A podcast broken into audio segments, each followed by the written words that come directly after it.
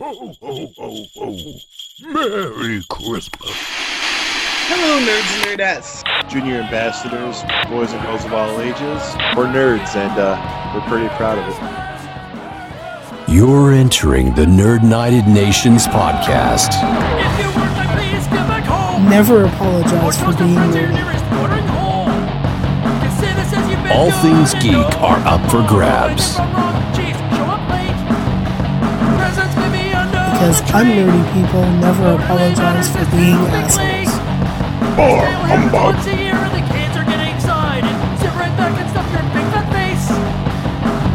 Now, here's your ambassadors, Melissa Nicholson and Jared Boots.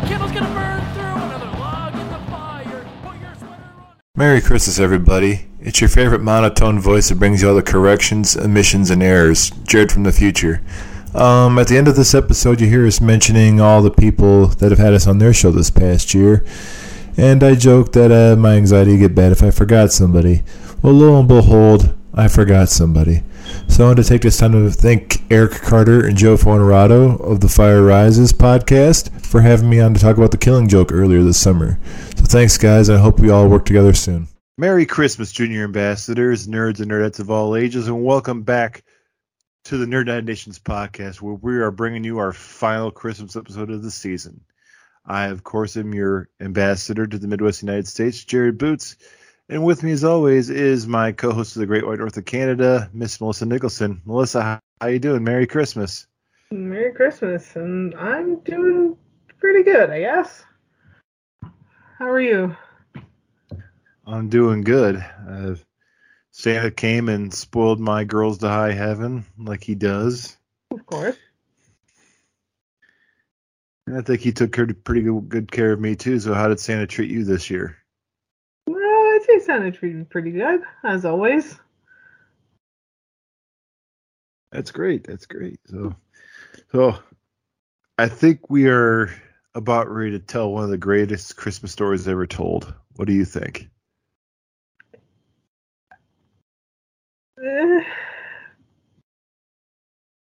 Maybe. I, I mean, it's one we all know. So, if you can't tell from the title of today's episode, we are talking about 2012's graphic novel, Happy, done by Grant Morrison and Darick Robertson. And like I said, this is like a classic Christmas tale, right, Melissa? Nick Sax is a corrupt, intoxicated ex cop turned hitman, adrift in a stinking twilight world of casual murder, soulless sex, eczema, and betrayal. With a hit gone wrong, a bullet in his side, the cops and the mob are on his tail, and a monstrous child killer in a Santa suit on the loose, Nick and his world will be changed forever this Christmas by a tiny blue horse called Happy. Now, Melissa, if you had a nickel for every time you heard a Christmas story like that, how many nickels would you have? Uh, well, one. I mean, I mean, I don't watch Hallmark Christmas movies. I like to watch people on the internet make fun of them, but I would definitely like to see Lifetime take a crack at this, oh or Hallmark, or, or or Ion, or all any of those. now that would. oh God, I I I don't want to imagine what they would do to that, but it would be oh way over dramatic. It would be. I I don't know.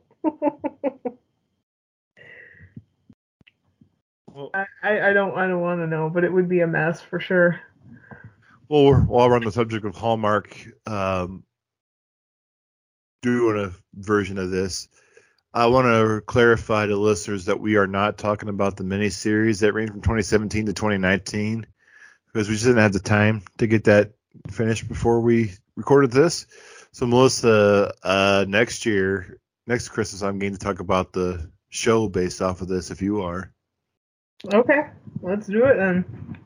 Yeah, but uh, go back to original thought. I'd, I'd I'd love to see what like Hallmark or Lifetime would do with this. It'd be entertaining as fuck. I think.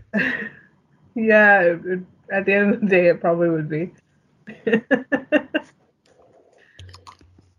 Instead of uh, oh, I can't think of the guy who plays him in the show on Sci-Fi, but it'd probably be uh, Candace Cameron playing uh, Nick Sax with uh, the Melissa Joan Hart as the voice of Happy. Yeah.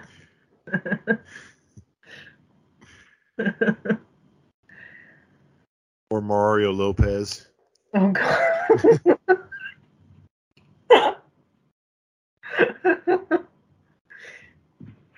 He'd have to be in it if it's like freaking lifetime or whatever.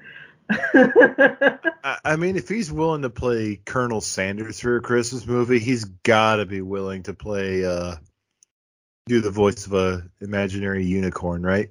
Yeah, absolutely. Well, I I turned you onto this book fairly recently. Yep. Because I know you're I know you're a fan of Grant Morrison. Mhm. But I came upon this book years ago. I just saw it on the shelf and like, hey, Grant Morrison, I'll buy it and I'll give it a read. One thing I could definitely say is it's a very Grant Morrison-y title. Hmm. I'd almost when I was rereading it for the for today's episode, I almost kind of compared it to like Who Framed Roger Rabbit on acid. Yeah. So you text me when you finished reading this book, and you tried. You said you needed some time to wrap your mind around this what what you call it, a clusterfuck of a book. yeah, I was basically I, I texted you one word clusterfuck. And I need a good long minute to think about what I just read. Well, now that you've had a few, uh, you've had more than a minute to wrap your head around it. Why don't you tell us your initial thoughts on Happy, being a first-time reader? Well, I I thought, you know, being it being Grant Morrison, you know, I was I was, you know, mentally prepared for, you know, the the level of of strange and out there like your level like Doom Patrol. That's that's where I was going, and I was like mentally preparing for just that. Um, I I was surprised that it. I mean, it's it's it's a dark and kind of twisted story, and you've got an imaginary friend unicorn. So I guess you know you got the strangers there. Um, but it definitely wasn't the what I was sort of mentally preparing for. but um, I definitely um, sort of wasn't prepared for what what I was going to be reading. Um, just in the sense of like how dark it was going to be, and you know, sort of the route that the story was going to take.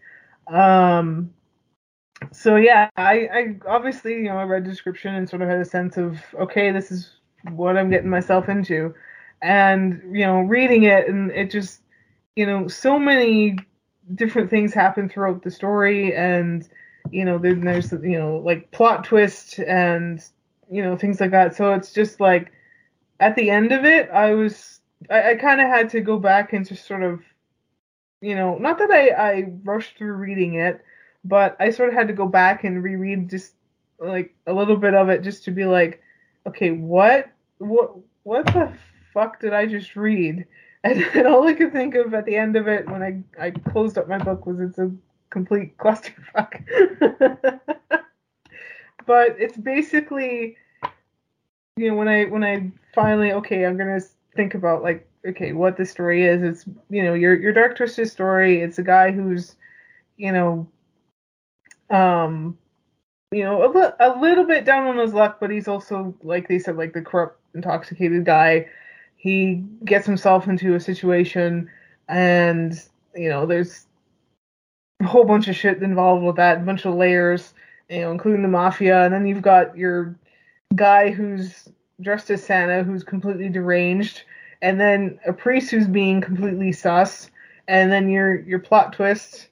And then your unicorn who's essentially being you know it's it's the imaginary friend but it's also kind of the quote unquote spirit guide, basically leading him to where he needs to be. So it's like, okay, now I sort of get what's going on in all of this. Um, and and set and set the record straight. He's not a hallucination. He's an imaginary friend, which is one, two, three, four, five grades above hallucination. Yeah. Yeah. So um but uh yeah, definitely um it's it's definitely like a Grant Morrison story obviously, but um you know, it's it's definitely your very gritty, very you know, gritty and dark and yeah. Um and then, you know, a lot of stuff happens that you sort of you know, you sort of do need to pay attention to because it's sort of you know, it's all sort of connected anyway and um but but yeah, my initial thoughts were definitely it's it's it's a clusterfuck of, of a story. Well, how often when you read a Grant Morrison book do you find yourself saying, "What the fuck did I just read"? Probably more often than not. Well, that's what Grant Mor that's what Grant Morrison's good for because these are comics, man. He's got no problem just making it making stories fantastical, even based in reality, making something so fantastical like this. exactly like um you know he he definitely you know that that man's got an imagination for days. Like the things he comes up with is just you know amazing. Like i don't know how how he does it but he's he's magical but um but yeah it's you know it's kind of a a little bit of a of a heavy read um and you know it's very much like you know i've only read a little bit of like because he he did arkham asylum right He Yeah, did he did Ark Arkham Asylum, A Serious House, and A Serious Earth, which he wrote sober, by the way. He said. um but yeah I've, I think I've- he, I, I believe he said he stayed up for like, I think he said he stayed up for like days writing that one just to get that kind of level of uh tiredness and weirdness in his brain, if I'm not mistaken. Yeah. Um but like, you know, Arkham Asylum, like that one I I actually haven't I've I've read part of it. Um I do own it, but I've only read part of it because I find it really heavy. like it's it's one I want to read at some point, but I I don't know when that's gonna be. But so it's it's kind of like you know this one it's it's definitely you know a, a little bit you know heavier the, of a story, but I mean you kind of have it a little bit lighthearted with with Happy where you have that sort of balance between the two. Um, but yeah, it was um yeah, it was definitely yeah, more often than not it's it's a what the fuck did I just read? it's it's one of those where um I think with with this one I'll have to read because now obviously I own it so I can read it, you know, a few more times. Um but definitely this first reading um I I don't I don't dislike it, but I also it wasn't one that I really sort of got into all that much. But I don't know, maybe maybe because it was just sort of a okay, this is what's going on and I need to wrap my head around it, that maybe is a second reading of it, I'll kind of okay, I'll I'll get it and maybe enjoy it a little bit more.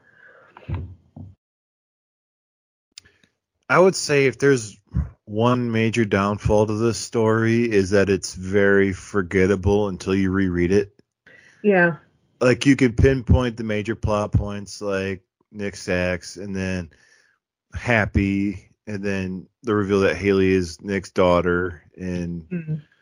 stuff like that, but it's not like um for an example like a Batman the killing joke where you can pretty much recreate the whole story beat for beat or anything like that. It's like any of your major titles that you can know as soon as you, years after you read, oh yeah, this story's about this, this, this, and this. Because I find myself knowing some of the basic things about the story, but then rereading it, it's like, oh yeah, that. Like at the beginning of the book, uh, let me look this up here real quick while I have it handy. Um, But yeah, it's it's it, it definitely you know there's there's those you know memorable moments, but then there's yeah like you said there's a lot of forgettable ones, which I, I definitely agree is a is a downfall of it. yeah.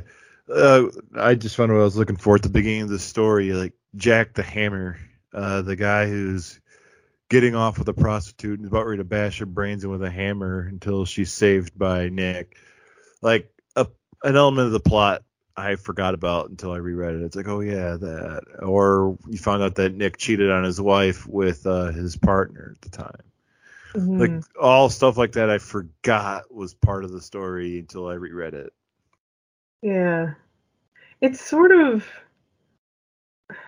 I, I don't know if it's it, it's it almost seems to me like it was sort of made to sort of be that way, like where you've got the, sort of the background people, the background characters, things going on, but the main focus is like Nick and and this imaginary unicorn, and then you finally you get to the point of oh, like Haley is his daughter, so then now okay, it really it, it's not till the end where it really gets to the point of sort of the story.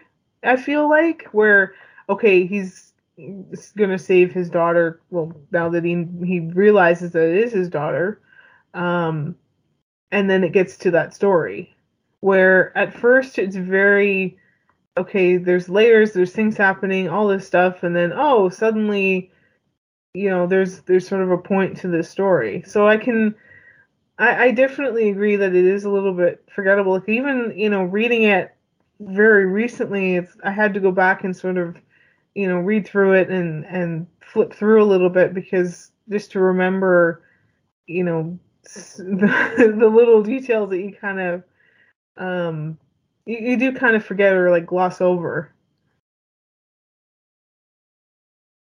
Yeah, and I, I want to clarify. I don't. I, I try not to say that about saying the story is forgettable like it's a bad thing. Yeah. Um, because it is a good story. I do enjoy the story. It, it's different. It's it's very Grant Morrison-y, hmm which I think I think is a it's a pretty much in the comic world. It's a genre upon itself. It's very Grant Morrison-y. He's basically his own genre. Yeah. Uh, any other thoughts on Happy? Initial thoughts? I I thought I mean I thought it was it was um it was an alright story. I mean it's um it's definitely got its its uniqueness to it. Um and you know it's it's interesting that it's you know taking place around Christmas time. Um but yeah, I it's it's a you know it's an alright story. So yeah. Nice. Uh, do you have any favorite uh, plot points from the film, or any favorite? Uh, fuck, sorry. Uh, do you have any favorite panels from the comic, or any important plot points from the co- uh, story that you enjoyed? Um, I where is it now? Um, I I really like it sort of at the it's well very much at the beginning.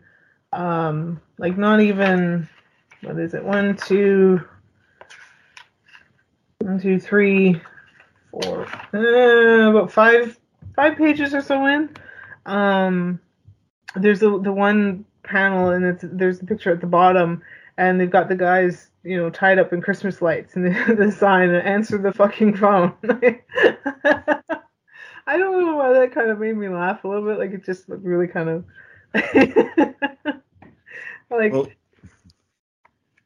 that's something that sticks out to me too because the art was done by Darick Robertson, who is, if for those of you who don't know, uh, if you're not casual comic fans, I he was pretty much unknown to me, but yeah, he's known for co-creating The Boys, which is Oh. popular all of a sudden. okay But uh, we, you take Darick Robertson's art, and then I'm assuming this is chapter one, because uh, this was colored by two different artists, uh, Richard P. Clark and Tony Avina. Mhm. You take the coloring style they have with all these darks that they have, like all the dark, uh, uh, muted color in it, Mhm. stuff like that. The crystal lights just pop out, and it works so well. It is kind of like a twisted kind of way. It's beautiful. yeah, I it it definitely yeah, it's because yeah, like you said, like they're such you know, it's so dark and and gritty and it's got, you know, very much, you know, the muted neutral colors and then you have lights that just they they pop so well and it I really love how it was done. Like it's so simple, yet it just it looks really good. Um you know, and I I love the I really like the like the glow of the lights and everything, and it just even the the reflection, like the lights in the mirror too, off to the side. Um, I really like that. It it looks good. It really in in that in that moment, like yeah, it it looks really good. It's kind of I don't know weird it is to say. it it, it But- really it really gives it a noir feel because I think that's the story they're trying to. It's a very Grant Morrison take on noir yeah, uh, comics, but it's not noir like the way you read like an old Dick, Dick Tracy comic or Frank Miller's Sin City, yeah, which Frank Miller, another writer artist that has a style of his own, who could be considered a genre of his own, like Grant Morrison. right. Um, but it also doesn't have like the noir feeling or like, for example, a Batman Long Halloween. Yeah. Yeah, it's it's definitely I think noir inspired, but it's not noir. Like it's its own definitely own take on it. And um I think it, it works really well for this story. Um and it's also kind of I don't know if there's they they really don't mention like a year or anything, so it's a little bit timeless too. Like it's you don't really know sort of when sort of it takes place. So it's got that sort of vibe too. Well, with the cell phones and everything, not to step on your point or anything, but I'd say with the cell phones and stuff, yeah, I'd okay. I'd say it's in the in the internet, I'd say it's probably takes place in the time it was written, so like in the early 2010s. Okay. Yeah, I forgot. See, little details, man. Little details. I do I do enjoy uh further into the story when he's Nick is is escaping the hospital and um he's like, "Oh, uh coffee, coffee, you bastards." And then like the next panel like you see a picture of him, he's just like drinking from like the coffee. It's like I think that's hilarious. It's like, "Oh, and Happy's like, oh, scalding. it's like I I feel that sometimes. you almost you almost need that that okay. I'm just not even gonna pour this coffee into a cup. I just need. so yeah, I I kind of found that funny. Because it was, it's funny you mention that because when I think of that, and of course your brain would go right to the coffee. you know me But, and my uh, coffee. It's still a better love story than Twilight. I'll just. Because uh, person, I think of the hospital scene. I think of him uh, knocking that dude's teeth out, uh, Mr. Smooth's teeth out with the IV stand. yeah. And there's very few things that I cringe at when I read Ah. comics. I Oh. could say like the I think I could say like the last time I cringed from something like that reading a comic book was when I was re I was reading the Death of Superman Hmm. and the JSA, not to be confused with the JLA, the JSA Yeah. is taking on Doomsday and Doomsday slams Guy Gardner's head in a car door. Oh. No, it's like, like this. like so rereading uh happy for this today was Yeah. uh Nick uh, hitting Mr. Smooth in the mouth, knocking out his teeth with that, Yeah. uh, or in that other goon, yanking his teeth out. I'm like, oh, oof. Yeah. I'm sitting in my car reading this at the laundromat, going, "Ooh, mm. you just yeah i i kind of had that reaction too like especially yeah getting hit in the face with that and it's just like oh my my face hurt and when and when Mr. Smooth shows up later in the book with no fucking front teeth, it's like even you still feel it. yeah it's like oh that that that hurts Yeah, you, Oh. you almost it's like the, there's the one panel uh happy and he's like his eyes are closed and he's sort of cringing. It's like that that's that's us reading it. and there's a lot of scenes where I think Happy fills in for the audience. I think so. I think I think happy is like the reader or the audience. Just yeah. I was trying to I was trying to think of a movie I saw where the main character is just drinking coffee right out of the pot and it's like scalding hot. I want to say was it one of the was it one of the Crank films? I don't know. Cause I those are very vague in my memory. So if anybody's listening and knows, let us know. Um, yeah, it was 'cause I, my mind doesn't think of it's my mind does- goes to that, but not to Nick drinking coffee out of the pot when he's escaping the hospital. Like I, like I said, another forgettable plot point of the film. Hmm. Uh, what about anything else that sticks out to your memory or sticks out to you? Um, I definitely um sort of earlier in it. I I really like the it- that that feeling where it's he there's there's a picture in the car is is on fire or whatever and he's there and you just you feel cold. he's outside and he's just like trying to like sort of keep warm and it's just yeah that that that's cold. and I and I do like too onward um a couple pages forward um happy he's like you know Nick says oh they can't see you. And he's like how else? Happy says how else could I get away with looking like this? And um yeah, I really like that. He's just such like like an innocent character very much you know? Oh. Personally, I think one of my favorite uh, parts of the book is when all the imaginary friends attack Santa Claus. yeah. And I'm just sitting there looking at all of them too, like, like, especially uh, Elvis Moon. Like, oh, what's this guy's story? Because I think you you have the deluxe edition like I do, correct? uh yeah So you have the version with Grant Morrison's notes in it in the back. Uh, I think. Uh, yeah, yeah. Yeah, I- so I, I was sitting there wondering like what some of these uh, imaginary friends were in this panel. I'm like, well, what's this guy's story? What's this guy's story? And I kind of want to see books with like these other imaginary friends.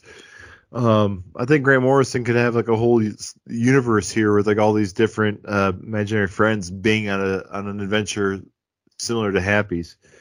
But see, you have old boots, a tiny cartoon mouse like Ignatz from Krazy Kat wearing enormous work boots. Good guy, a cartoonish Mr. Incredible masked Superman character with a G shield on his chest. yeah.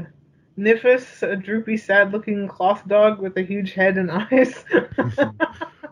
Annie, a little girl thing with only smiley smudges on her foreface and a little handbag in her hand. A kid's drawing come to life. I want to see that. Um, so this one always stuck out right away. Me, Seymour, a pillow-headed, stitched smiley face and button eyes. Color felt tip pins and a fingers emerged from a flapping arms of ghostly trailing sweater filled with holes and the words "Me Seymour" written on the front. To me, that what stood out to that right away is it had, it had to be like uh, almost like a Grant Morrison's take on a Bizarro. okay. That's how, so it reminds me very much of how uh, Bizarro talks. Me Seymour, me Mm. Bizarro, me number one, me Bizarro number one. yeah. Yeah, and I like the other ones. Like yeah, like Madpole, a weird little Dr. Seuss tadpole creature walking with the aid of two brooms. I, I, I do. I, like flame. I like flame tail. Yeah. The Elvis Moon one, that sounds hilarious. Yeah, I wanna. I wanna. I want like a Vegas mob story with Moontail or with a with a Elvis Moon with Yeah. Elvis Moon. that needs to happen. So it made me think of those old uh, late '80s, early '90s McDonald's commercials where they have a singing moon. I think yeah. at McDonald's tonight. This is why I'm gonna die alone. I remember old commercials like that. Yeah, okay. I'm gonna be singing that all night tonight now. At McDonald's tonight. And it's, it's gonna pop in my head randomly, and I'm gonna be like, "Damn you!" But I, I do love that splash page of all those uh, imaginary friends attacking the Santa Claus. I think that's hilarious. yeah, It's a, I, that would be something like I'd want in like poster form and hang on my wall because that's such a beautiful splash page. same. It's so vibrant too. Like it's just, I, I, you know, it's so cool to look at because I'm sure, like you, you know, you think you look at everything or see everything, but I'm sure there's stuff you're, you know, you're missing, right? Like something hiding or whatever, or, you know, like it's just, it's such a cool page to look at. And I, I like what I love about this deluxe edition is you get some of Grant Morrison's notes because I think he's known for like attaching like note cards when he has like little notes for stuff for his artists and stuff. Yeah. So like what what he's envisioning in his mind, and he'll write that down. I think if listeners haven't uh, listened to Fat Man, well, back when it was called Fat Man on Batman, I think it's just called Fat Man Beyond now with uh, with Kevin Smith and Marc Bernardin now. But it, when he when it was just uh, Fat Man on Batman and Kevin Smith interviewed uh, people from Batman the animated series and people who worked on Batman, he did a two parter I believe with Grant Morrison. I think Grant Morrison's been in a few episodes, but definitely, definitely give those a listen because Grant Morrison's like a guy. Other than having a fucking sweet as hell Scottish accent that I could sit and listen to for hours, Yes. he is he is a storyteller. I just want to sit and listen to him talk about how he does stuff and his his journeys in life because it is amazing. So if you mm-hmm. can find if you can find those, I think if I'm not mistaken, I think how Smodcast Network runs now is that they're all behind a paywall, which fucking sucks. But um, if you can find those episodes of Kevin Smith talking to Grant Morrison, highly recommend. Highly recommend. Yeah. Um yeah, I'll have to definitely check those out. I I love I mean I'm I'm a sucker for a Scottish accent. I just I love a Scottish accent. So it's like I'm I, you know, I'm already in, but then I also like I listened to when he was on uh with Chris Hardwick and it was a really good conversation that they had too. It was a really really good one. Um but yeah, I he could he could read the damn phone book and it would be amazing. Yeah, like like those memes you see on Facebook. Who do you want to narrate? Like, oh, fuck Morgan Freeman. I want Samuel Jackson to narrate my life. yeah. Or yeah, who would you want to narrate life? I usually say Bruce Campbell or Mark Hamill. I think on the short list, I'd probably throw Grant Morrison on there with like Keith David, Yeah. you know. But yeah, Tony Tony Todd. But I think Grant Morrison would probably round at the top five. I think. Yeah, definitely. That's when Jared knew he fucked up.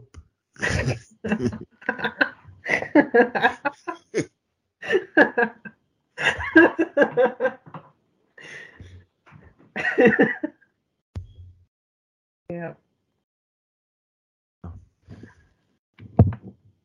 So I guess let me ask a question. Um, did the story make more sense in the end when you found out that, that Santa and the mob were all working together in the end, or would you rather the story, or would the story at the time made more sense if he was just trying to save Haley from the Santa, or it was just a mob chasing him down? I think there could still be, you know, the the mob part of it. Like I think that could make just you know that he's in this situation, but I could also see it being um like him sort of being you know like the, the doing kind of detective work in the sense of like he like maybe like he lost his, he knows like he knows his daughter because I don't think like it's oh he discovers that it's his daughter so he can already know but it's already happened that she was taken. And something around the lines of like sh- she's actually you know alive and whatever and he's trying to find her. So it can be something maybe a little bit more structured like that.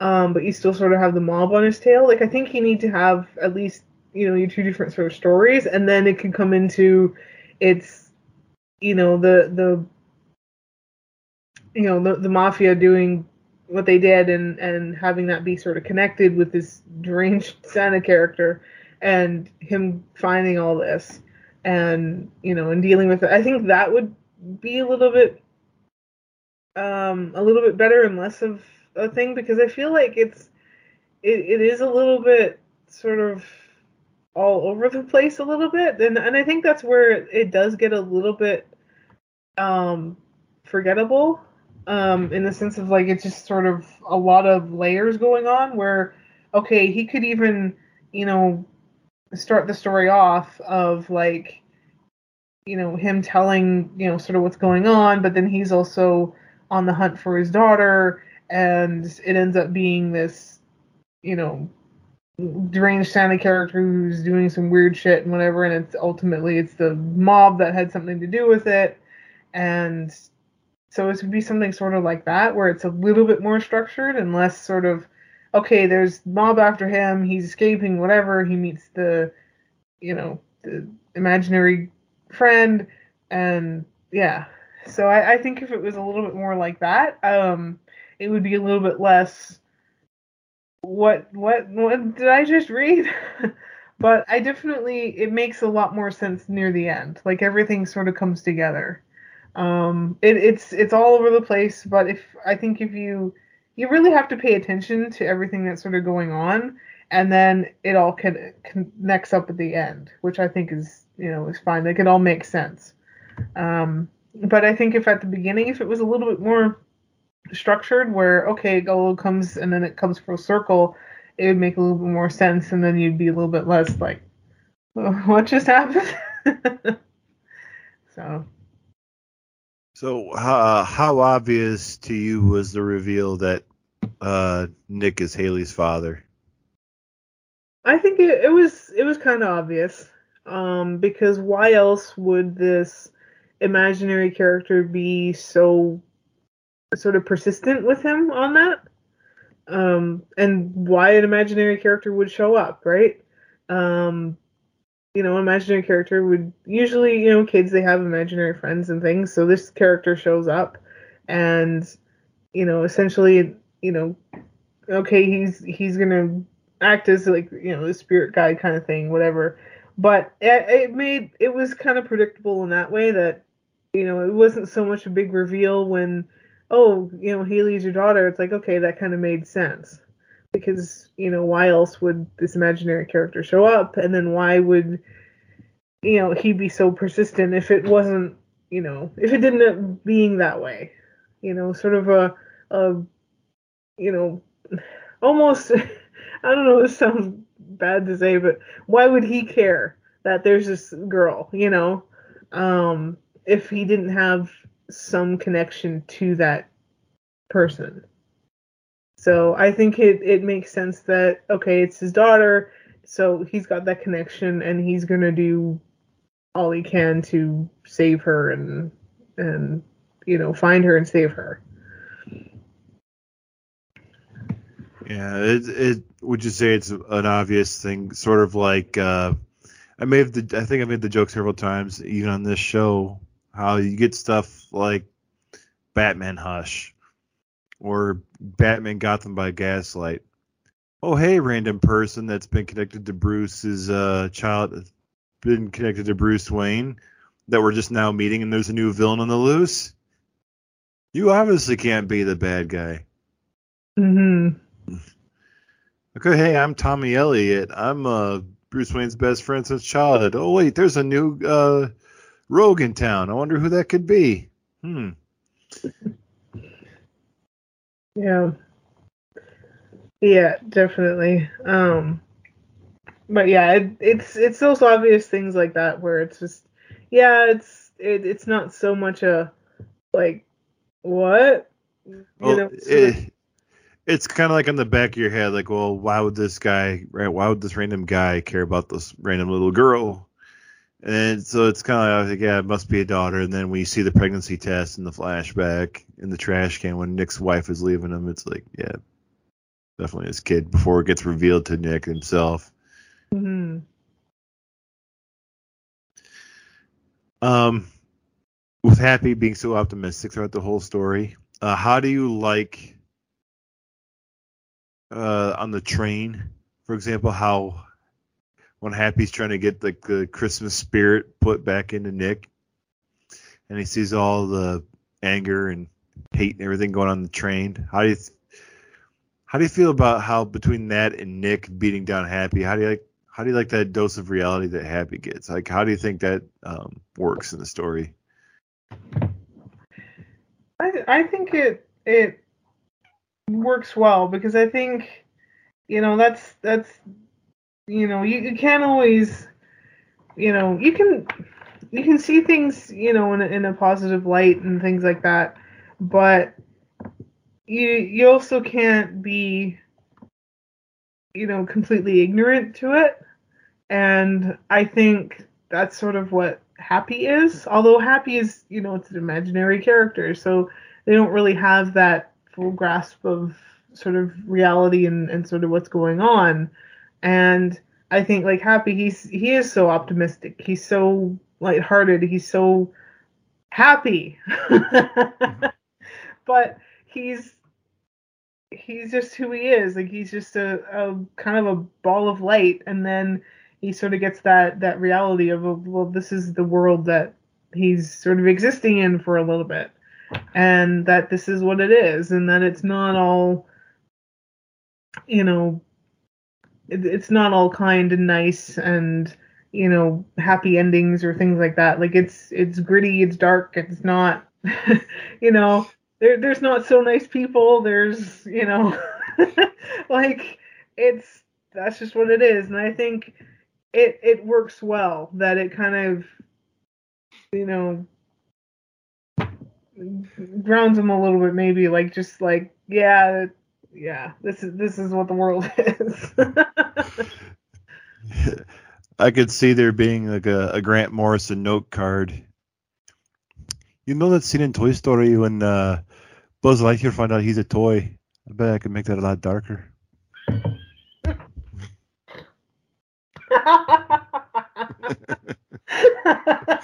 I'm gonna take an imaginary unicorn and find out what dark and cruel world this is.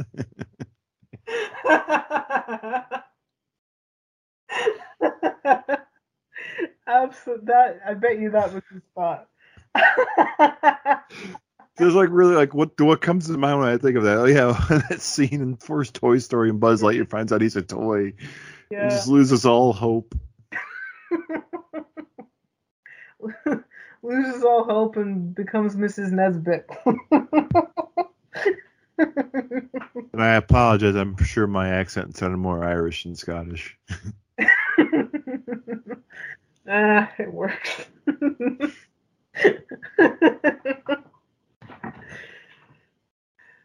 Grant Morrison, if you are listening, I'm a huge fan. Please come to my apartment and read me the phone book. I mean, is is the phone book still a thing though? But uh, maybe find an old one, be like, read this. I got this Chinese takeout menu. there you go.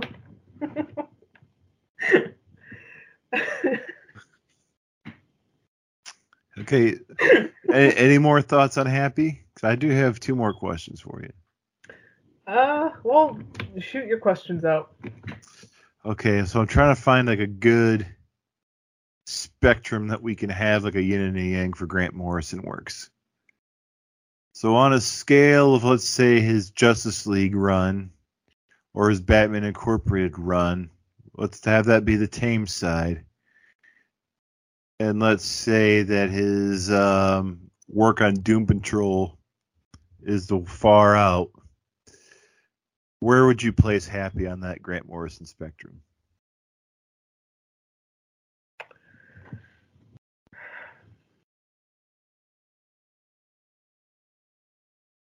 Sort of.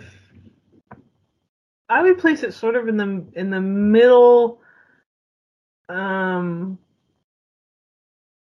In the middle, sort of leaning towards a little bit closer to like Doom Patrol, um, but not so close to it. Like it's sort of that halfway point, like halfway, a little bit over half, I think. Um, because it, it's, I mean, it's got the, you know, the his other things are very much, yeah, more more lighthearted. It's more superhero. It's, you know, and then you've got the really, Doom Patrol is just pure high strangeness.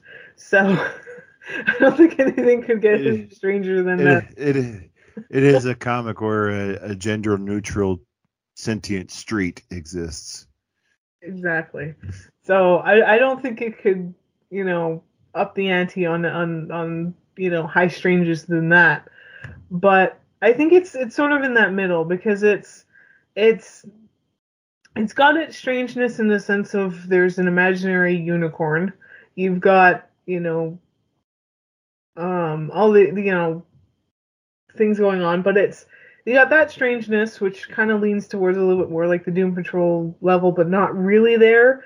And then it's sort of in that middle because I think it's it's a much you know it's not lighthearted, but it's a darker, grittier story, and it's um yeah it's it's just a really um yeah, it's a dark, grittier story. It's a little bit kind of heavy to read. Um, and yeah, so I think it, it kind of goes in that middle, leaning a little bit more towards your your Doom Patrol, just in the sense of the imaginary unicorn that's there, and um, yeah, so that's that's kind of where I would place it.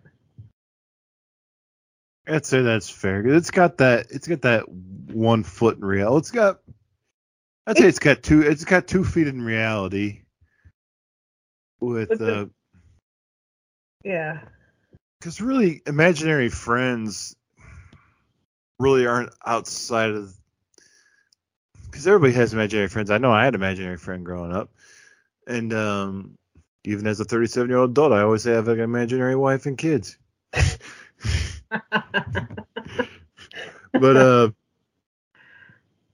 we all it's we've all had imaginary friends and stuff growing up so i just maybe just seeing it played out makes it a little more fantastical yeah i wouldn't say it's near as fantastical as like some of his batman stuff or his uh or doom patrol definitely by far Mhm. so yeah, i'd say like right i'd say it's like right smack dab in the middle Yeah, because it's it it's still sort of like other stories where you it's darker, grittier, and you have that sort of like the you know the although he's not really down on his luck, but he's kind of there and kind of has a mess going on. So it's not really any different from uh, like a, another crime story where you might find sort of the same thing, but this has that strangeness, like I said, like of the imaginary friend unicorn. Like that's where the strangeness comes in and where I think it's definitely deeply rooted in reality where you have that but then it's you know like you said like fantastical in the sense of you know sort of imaginary friend but it's also not because it's something that you know kids have. I mean not all kids but some kids they, you know they have their imaginary friend growing up. And so it it's sort of yeah it, it can be kind of fantastical but then it's also like well this is kind of a, a thing that he's kind of exploring using this childhood thing you know manifesting it into something that you know only you know one person sees and acts as kind of a spirit guide kind of thing so i think maybe that's sort of where he was going with it Um, but um, yeah, it's it's definitely in that middle in that middle zone. I don't think of good clarification of this, or I think a good synopsis of this would be: What if Grant Morrison wrote Who Framed Roger Rabbit? Yeah,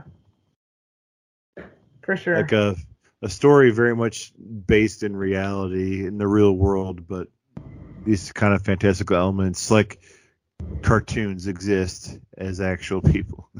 yeah.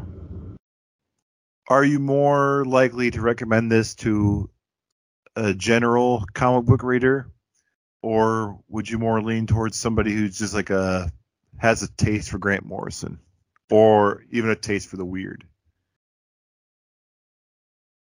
Definitely somebody who's got a taste for weird, and somebody who does kind of who does know Grant Morrison and sort of his style. Um, but I would also recommend it to a general comic book reader if they were someone who was sort of into the darker, grittier sort of say crime stories.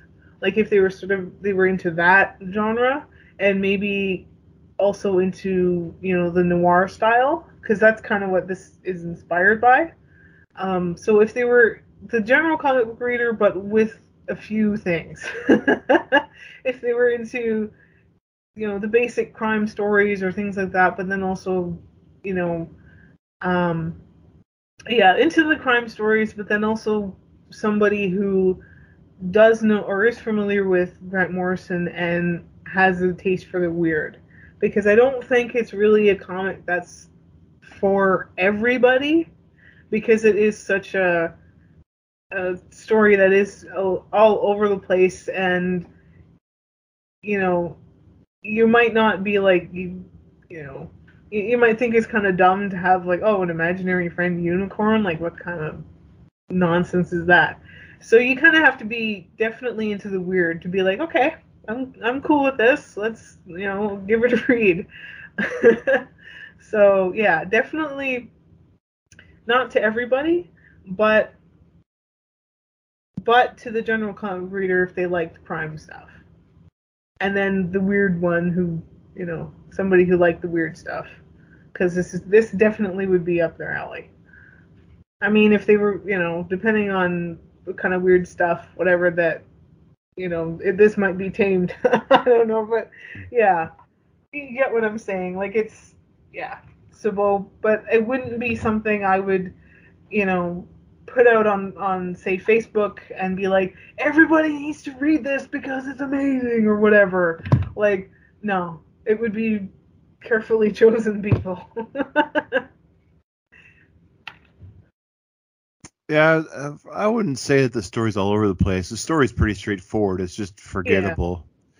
Yeah. It, it's it's yeah. As much as we talk about, like it, the plot is pretty simple. Um, it for is. the most part, it's it's not really all over the place. It's it's well structured. It's just it's like uh, the Punisher. So it's, many... it's it's like what the Punisher had an imaginary friend. Yeah. That's comparison. The what if the Punisher had an imaginary friend? I'm not familiar with that one, so I don't know, but the Punisher's pretty good. He but... makes an appearance in he even makes an appearance in Archie. Everything makes an appearance in Archie, it seems. Anyway. but but yeah. But, uh, I this isn't something I really rec. I this is probably one of the stories I've recommended the least. I think that people I've recommended to a, a couple people, and I really think I try to aim it towards people who know if I know they're if they're comic readers, I know they like Grant Morrison or if they like a little bit more of the weird stuff or something different, that then I'm more willing to recommend it to them than say like my nephews grown up starting to read comics. I'm not going to recommend it to them, but like hey, yeah. my buddy, my buddy Josh, like you like weird stuff, you like Grant Morrison, don't you? Like, hey, give this a read, try this out. Yeah. It's like, definitely something I'm not going to re- I'm not to recommend to like a just a general fly by night comic book reader. Yeah, exactly yeah, like I said, like it's definitely not one, you know, for everybody, and not everybody's really going to get into it. I mean, I I enjoyed it for what it was, but it's not really one that like kind of said like words, kind of like what I said at the beginning, where it's all right, but um, it's not one I really got into. Um, but yeah, I, I mean it, it is it. I think for me it was just like there was so much going on, and it just was like, okay, what? Like it, it just, yeah, I, I didn't really um sort of take in all of like sort of what was going on. So I think, like I said, like if I reread it again, I think I would get a better sense of story and see that okay, it is you know not so much what I think of as a as a as a cluster of things, but it is you know there's there's a story there. It's just so many different layers that you really have to sort of pay attention to because all those layers will connect up at the end. Do you think? Do you think it needed more than four issues to draw the story out? You think? I think so. Because it's a quick read. It really is. It's I I was surprised. Like I wasn't sure because I mean it's it's not that big of a book, but it's it's you know um big enough and I thought it was going to be it was going to take me a lot longer to read through, but it's pretty quick. It's not a huge time commitment like your long Halloweens or your Nightfalls or whatever, but- or your Old Man Logan's. But it's pretty. Uh, it's a quick read. It's not a huge time waster. It's even if you don't like it, it, it wouldn't be a huge waste of time for you if you even if you didn't like it at the end. Exactly. Well, I'll, I'll forewarn you. I've only seen a few episodes of the show, just because of my living situation at the time. I just didn't get around to finishing it, but I will soon. Um, from what I remember, I think the show's a lot trippier than the than the comic. Yeah, I've I when I was getting the book from from the bookstore, I was picking it up because the only way I could get it was to order it through the bookstore. Um, that the the lady that that helped me, like she went to get the book and she brought it out and she's like, oh, um, you know this this the show is amazing. Like she really had high praise for it. So like okay, so I guess it's she really liked it, but Well, like okay. I was I was wondering how they I was wondering how they got two seasons out of a four issue book. Well, there obviously there's got to be extra stuff in there. I feel like because honestly, Uh, from what I was reading on from from what I was reading on Wikipedia about the show, uh, yeah, I think they add a lot of extra stuff to pad it out. So I, they would have to because I think like this could be, you know, at least a season, maybe optimistically, but two, yeah, it, it, there's got to be a lot of other stuff that's that's in there. Well, I read somewhere. I was doing a little research I could do for this, and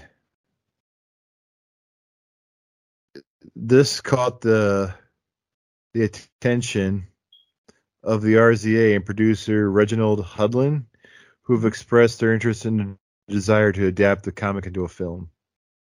Okay. Hmm. Another fun note. Another fun note about this is Harry Knowles. Ain't it cool news? Announced uh, Darick Robertson as one of their best artist picks for the ninth annual AICN Comics ASSI Awards, and they cited Happy. Um, Oh wow. Yeah, The artwork artwork is beautiful in this too. It it really is. Um, it's like really amazing. Um, just yeah, you just like flip through and, and look at everything, and it's just really really well done. Um, I mean, for me, it's like what what I really love is the like when all the things are attacking the Santa. I, I love how bold and and you know bright that is but then i also my other favorite is that is the christmas lights like we mentioned it at the start um just how great it looks like it just um really well done art absolutely Going back to the original thought, I think with it, I I could see this being. I think you could tell this whole book in like a two-hour film. Absolutely, you could. Yeah. I don't. It, you'd have to. But you'd have to almost be like a. I think Blumhouse would have to like want to break into the comic book genre because you. Because you're not going to want to throw a lot of money at this because it's going to be like a very niche audience. I think hmm it's going to take. 'cause I don't think you're. I don't think you're. Your flight, your Johnny Come Lately, uh, comic book film buff is going to want to go see this if they're not a comic book reader. Like your general audience, comic book film viewer is not going to go pay money to see this this uh, weird story of a cop ex cop hitman with an imaginary and his daughter's imaginary unicorn friend. Yeah. I could see this one if they were gonna make you know the film of it. I could see it going to like a streaming service. You know, like they've done. Like I could see it doing that. Um, maybe not so much going to a theater because I don't think it would really work. Like you said, like with the general audience. But I think if you had it, you know, a streaming service or something, like somebody, it could be like a hidden gem for somebody, you know, somebody who's familiar with it, the story and everything, and it could be something that could be, you know, enjoyed by those kind of people. And not to not to trash in the show either because I haven't seen all of it, but I did enjoy what I have seen of the show. And when I reread this for this episode, I heard because Patton Oswalt is the voice of Happy in the show. Oh yeah, So I, I hear Pat I hear Patton Oswalt's voice when I read whenever I read Happy. I hear Pat I hear Patton Oswalt's voice in my head.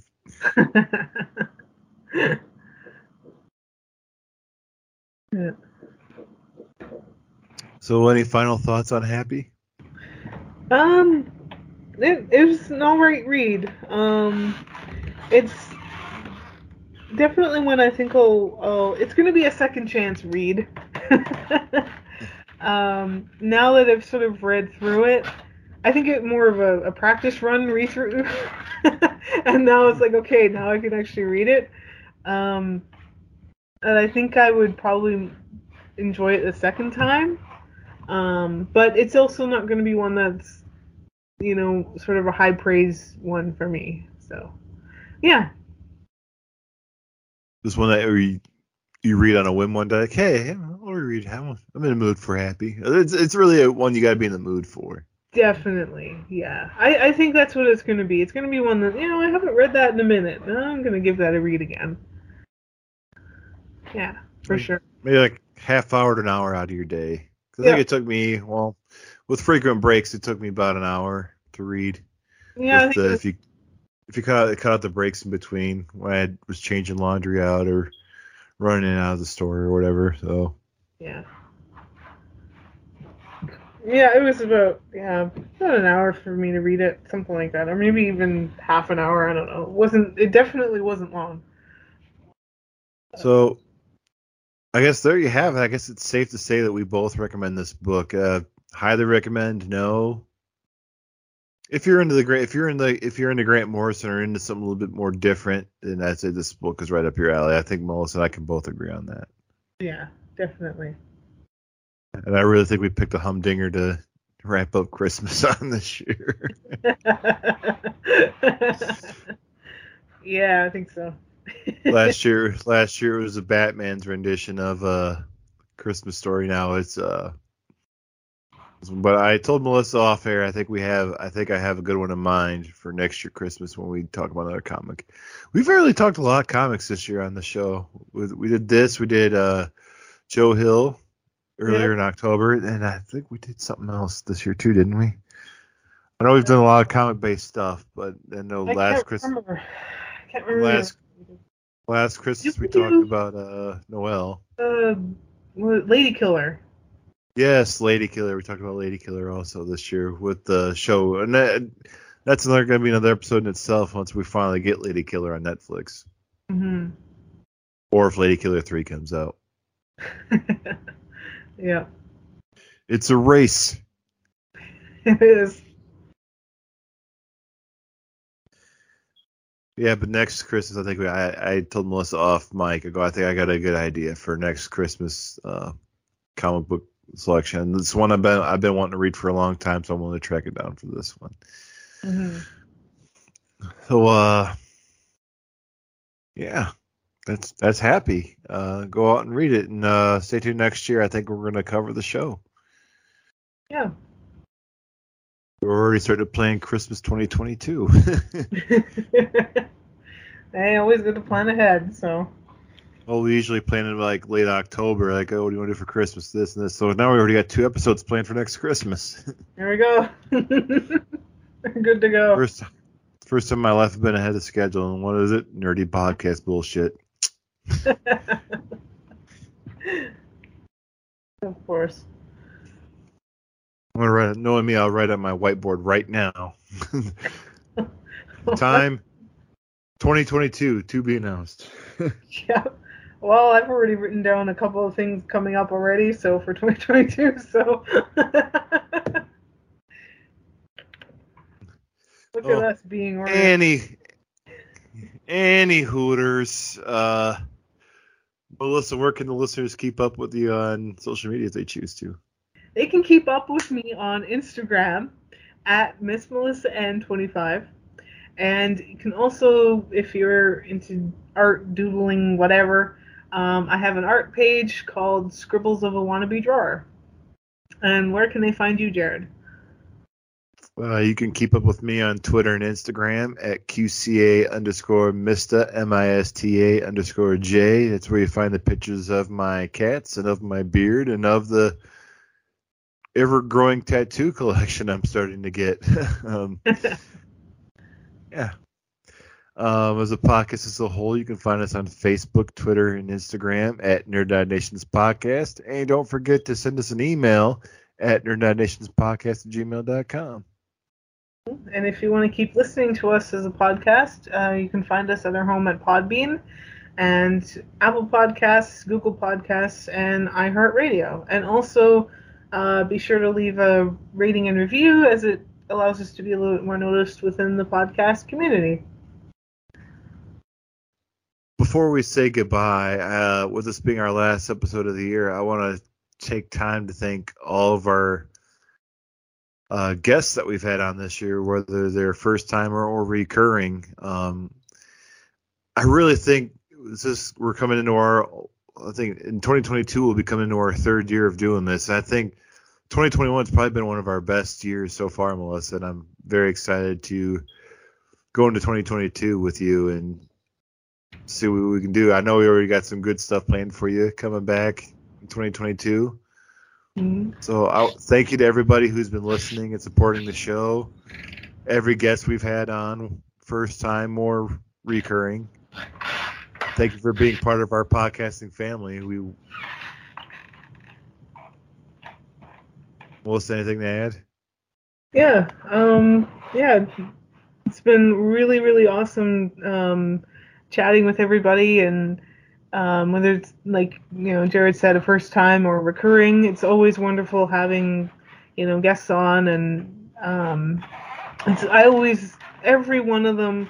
You know, whenever have an idea of bringing a guest on, I always say to Jared that you know I'm really looking forward to it, and I am, and I, I always do. I always have fun with it, and um, I think I think 2021's been our year. I think um, whether we've we've realized it or not, I think we've really come into our own this year. Like we've, you know, um, had some really awesome episodes, just you know ourselves chatting about things, and then you know really awesome guests, and I think we've you know definitely come into our own and become a really you know even more solid podcast. So um, you know it's it's been another fun uh, year of podcasting and um, I can't wait to know uh, what 2022 is going to bring, and I'm really excited that I get to um, embark on this journey with you, Jared. There, there isn't anybody that I would want to do that with other than you. And I you. So I also want to. I think we should also say a special thank you to other members of our podcasting family who've had us on their shows this year too. Uh, Special thanks to Philip Barker and Superhero Stress, uh, Lisa Sanchello from I Love That Movie, which Melissa you just recorded. Yes, I did. Um, yeah, I'll say that. Yeah, we uh, we just talked about the the Polar Express. So And uh, one show I recently did uh, with uh, Jeremy Lloyd and Guy Milks, Dark Tower Radio. Well, like, thank. Am I missing anybody that we've else we've recorded with? oh, uh, Andy DiGenova. Oh, I'm uh, Or I meant, I meant specifically like other shows we've been on. I didn't want I didn't want to take the time to list everybody by name from this year. I just anyway. Ah, that was the only other name. It's like no, you weren't on that, so never mind. Uh, I, I I wish I would have taken the time to write down all the guests we had for the first time this year. Of course, like Melissa said, Andy DiGenova from Disorder and Holy Batcast and Real Fans. Uh, who else we have first time this year? We had Lisa's husband Nick on the first time with us. Um, my friend, uh, our friends uh, Sean and of course Victoria, who's been a mainstay with us now. Both first timers this year. Mhm. So yeah, there's there's been so many, and um, you know it, it would take a really long time to name everybody, but we we absolutely appreciate everybody that's been on with us to chat about um, various topics, and it's always been a fun time. And I hope for those that you know first time that they come back and have a chat with us again. And uh, Jeremy Lloyd was another first timer this year, Yes. which uh, make sure you remember that name because that's one of the things we got come up in 2022 is season two of The Critic with Jeremy Lloyd. Mm-hmm. I can't wait for that one because that the first chat with him was fun. So that's it's going to be even more so. I bet this time. I have never laughed so hard editing an episode than I like every episode with Guy in it. I'm laughing pretty hard when I edit it, but the season one of The Critic with Jeremy was like had me. Oh, Tim Rooney was another guest we had on for the first time this year Yes. too, as well. Tim Rooney. 'Cause it seems like forever ago he was on. yeah, uh, yeah. Please rewind in the Anything Goes podcast. So if, if if I've forgotten anybody else, I apologize. We've had a lot of new guests this year. We've been very blessed to have so many guests to add to our podcasting family this year. So thank you everybody who's been part of our show and let us be a part of their show as well in 2021. We hope to keep working with everybody, everybody in 2022. And even though he was on the on the show this year as an outright guest, uh, thank you to Robert from Pods and Monsters who helped out with our Dracula Frankenstein episode this year. Yeah, that was really awesome, and that was a really awesome surprise. Yeah. So I, lo- I know you can't, you guys can't see this, but the the look on Melissa's face when she turned her camera on, and I told her that was uh, Robert that did that. It was pretty amazing. Oh no, no, actually, I think that also there and another first time guest is your Ken Bockel. As I'm sitting here talking, they're all coming to me because I, cause I know me. Anybody who knows me my anxiety knows I'm gonna feel horrible if I forget somebody. yeah, Uh, Ken Bog, another first time guest. I was, I was trying to remember the episode I told you where we had our cameras off and recording, and I told I name dropped the guest we had, and you flipped your camera on right away. And I want to say it was probably when I told you that Ken Boggle did the intro for our Grinch episode last year. It was either that or when I told you that Robert was. Oh yeah, I want to say it was Ken Boggle because you were very surprised too by Robert doing the intro for our Dracula episode. yeah. I was I was surprised by by uh, Ken Boggle, but I think more so uh, with Robert doing that, and and so yeah, I was I was very much surprised by that. That was really cool. I'll have to up the surprise factor in 2022. I think he I think he did pretty well this year, so Well, for Melissa, I'm Jared. This has been our last Christmas episode for Nerd, Nerd Nations podcast for 2021. It's also our final episode of 2021. So next time we get together, we'll be talking about our top 10 films of 2021. So I'm, I'm excited for that. I got a little more homework to do for that, though. I've that yeah. I, I've got over 10, uh, easily over 10 films that I need to condense into a top 10, and that's going to be a challenge in itself. But thankfully, I'll find I have time to do this. Yeah, I got I got a few more to cross off the list to watch before I can set ten in stone. I'm sure right up until recording time, it's going to be a, an ever shifting list. Like, Oh, oh, move, this, move this here, move this here. I, So- I realized I've got two more films to watch that are coming out in the same day. Uh, so, yeah, I'm not done making my list yet. Yeah, I think this might have to be like a late Jan- mid to late January episode. I think so. so I can just cram all these movies in. Um, that'll be the next time we get together. is We'll be talking about our top films of 2021, and I'm assuming probably talking about our most anticipated films of 2022. yep. Yep. Definitely. So yeah. Uh, so even though it's a Christmas season, the world's still scary. It's supposed to be the jolly time of the year. So let's all make sure that we're doing our part and uh, being excellent to each other. And nerd on, dudes. And I'm not a hallucination. I'm one, two, three, four, five, six, seven, eight, nine, ten levels above hallucination, Nick. The thoughts and opinions expressed by your ambassadors and their guests are theirs and theirs alone. and do not represent the companies they happen to work for. Thank you so much for listening, and we'll see you next time.